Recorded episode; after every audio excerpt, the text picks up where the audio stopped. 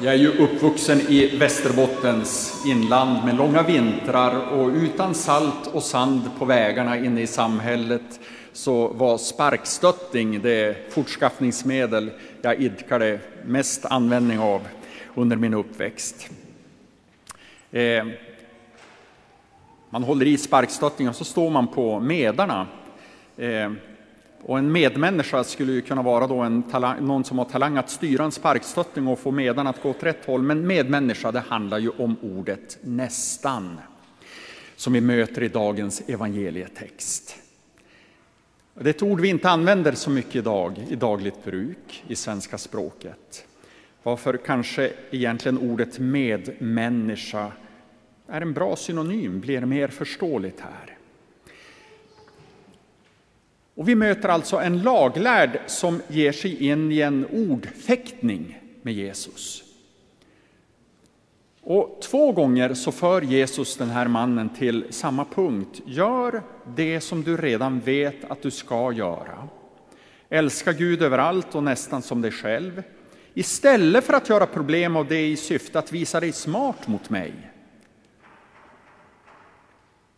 Ungefär så. Och efter första frågan vill den lärde mannen visa att hans fråga var lite mer komplicerad och frågar därför Vem är då min nästa? Vad ligger bakom den frågan? Vad ligger bakom den frågan? Vem är då min nästa? Ja, är det inte så att den laglärde här vill veta var drar jag gränsen? Vilka ska jag betrakta som min nästa, som mina medmänniskor? Vilka ska jag därmed behandla kärleksfullt och vilka faller utanför? Var drar jag gränsen? Hjälp mig nu, berätta, var drar jag den här gränsen?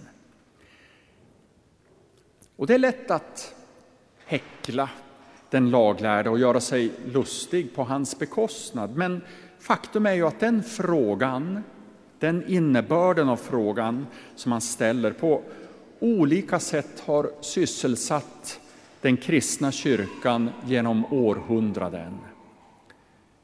Visst ska vi visa barmhärtighet, absolut, och vara välkomnande, men det måste ju finnas gränser.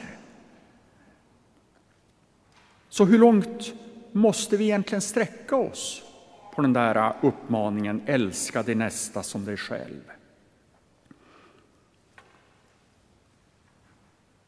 Och på sina håll har det också lett till en konsekvens att folk i allmänhet har uppfattat det som att vem som helst inte duger i en kristen församling. Och en församling som gärna talar om att vara öppen och välkomnande kan i praktiken visa sig leva på ett helt annat sätt. Jo visst, man kan häckla den laglärde och göra sig lustig på hans bekostnad. Men i själva verket ger han uttryck för någonting allmänmänskligt och därför så tror jag var och en av oss i någon mån ska känna oss träffade av vad Jesus svarar på den frågan. Många menar att Jesu långa svar på den laglärdes fråga han berättar ju en hel berättelse, en hel liknelse, en berättelse att det långa svaret kort skulle kunna summeras. Din nästa är varje människa du möter.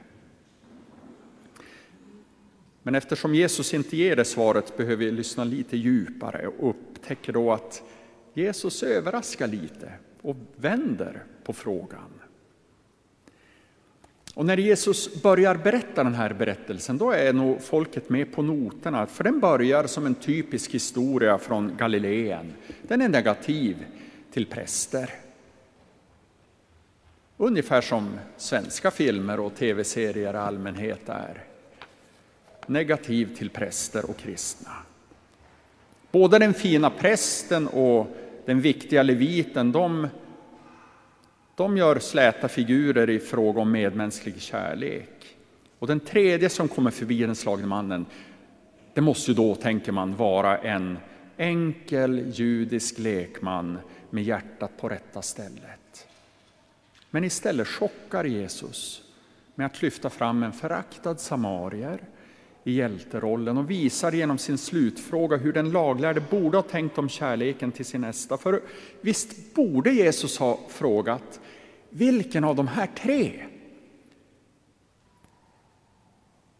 Vilken av de här tre levde upp till budet du ska älska din nästa som dig själv?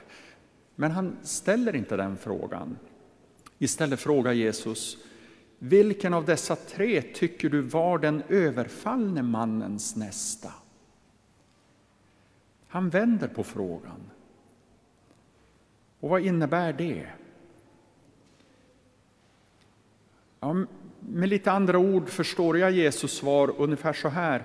Du ska inte sysselsätta dig med den här frågan, att dra upp gränser och fundera på vem som är värd din barmhärtighet och kärlek. Den som är behov av hjälp ska du visa barmhärtighet. Punkt.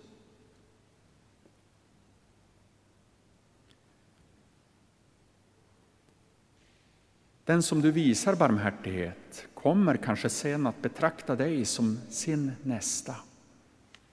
Men det hör inte hit. Gå du och gör som han som visar barmhärtighet.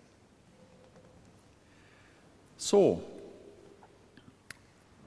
här skulle vi ju kunna sluta predikan. Och då hade vi haft en fin lagförkunnelse. Höga krav och förväntningar från Jesus på vad du som kristen bör göra, hur jag bör uppträda. Men en predikan måste vara lite mer än lag. Det ska också vara ett evangelium, ett glatt budskap. Och var i denna text finns evangeliet idag till dig? Jo, evangeliet finns. Och det är att du och jag i en bemärkelse är den överfallne mannen. Och det kanske inte låter som ett glatt budskap, tänker du, men det är det. Det är ett fantastiskt glädjefullt budskap att få identifiera sig med den slagne mannen. För du och jag, vi blir föremål för Jesu barmhärtighet. Han är den barmhärtige samarien. Du och jag är människan som ligger nästan andligt död på grund av de slag som synden har tillfogat oss i våra liv. Och Jesus tar dig vid handen, han bär dig in i kyrkans gemenskap och ger dig vad du behöver för att leva. Älska din nästa som dig själv. Jesus är din nästa. Älska honom, ge honom av din kärlek. Samma Jesus som i ett annat tillfälle säger allt när han pekar på de slagna, de, de utslagna i samhället och säger allt vad ni gör mot en av dessa minsta som är mina bröder, det har ni gjort mot mig. Han gick fram och hällde olja och vin på såren och förband dem. Oljan har i många kristna traditioner varit en del av dop och konfirmationsliturgin som ett synligt tecken på Guds beröring genom den helige Ande. Och vinet. Varje gång du bjuds fram till att delta i Herrens heliga nattvard så räcker Jesus till dig av vinet och han säger Kristi blod för dig utgjutet. Petrus skriver ett av sina brev, genom hans sår har ni blivit botade.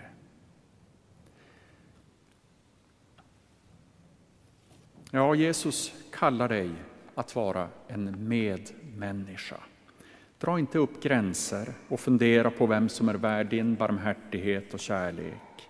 Den som är i behov av hjälp ska du visa barmhärtighet. Men kom också ihåg att du är den slagne människan som har fått liv återigen genom Jesu barmhärtighet. Amen.